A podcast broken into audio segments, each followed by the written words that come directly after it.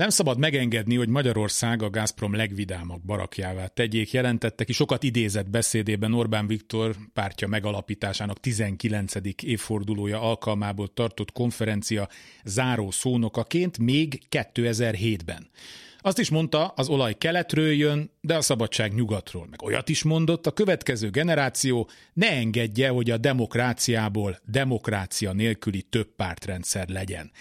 Ki kell tartani a nyugatos Magyarország mellett, nem szabad engedni, hogy erről az útról Magyarországot letérítsék. Igen, ez is Orbán Viktor száját hagyta el. Egész vállalható program, nem? Milyen szimpatikus, progresszív politikus. Persze akkor sem elvi alapon közölte ezt, hanem taktikai megfontolásból a napi politikai eseményekhez igazodva. Ha megnézzük több mint 30 éves pályafutását, jönnek szépen egymás után a kanyarok. Annyival élesebb most a helyzet, hogy jelenleg egy rossz kormány mozdulata szakadékba boríthat mindannyiunkat. Mert vannak olyan szituációk, amikor elfogy az út a túl sokat taktikázó versenyző alól.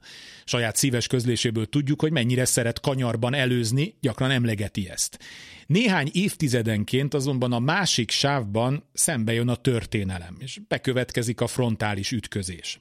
A legújabb felmérések azt mutatják, hogy híveinek tömegei résmentesen kapcsolódnak az új irányhoz, egyre kevesebben bíznak a nyugatban, egyre többen Oroszországban, és nem nagyon tesznek különbséget a háború kapcsán az oroszok és az ukránok, az agresszor és az inváziót elszenvedők között. A 30 alatti fideszesek megdömbentően nagy számban. A mai pesti srácok virágokkal fogadnák ebből kiindulva az orosz tankokat.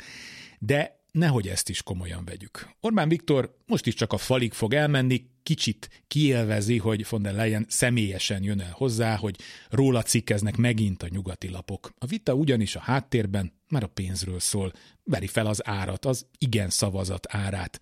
Semmi személyes, csak üzlet. Kárpát Iván vagyok, ez az Esti Gyors, a hírek után kezdünk.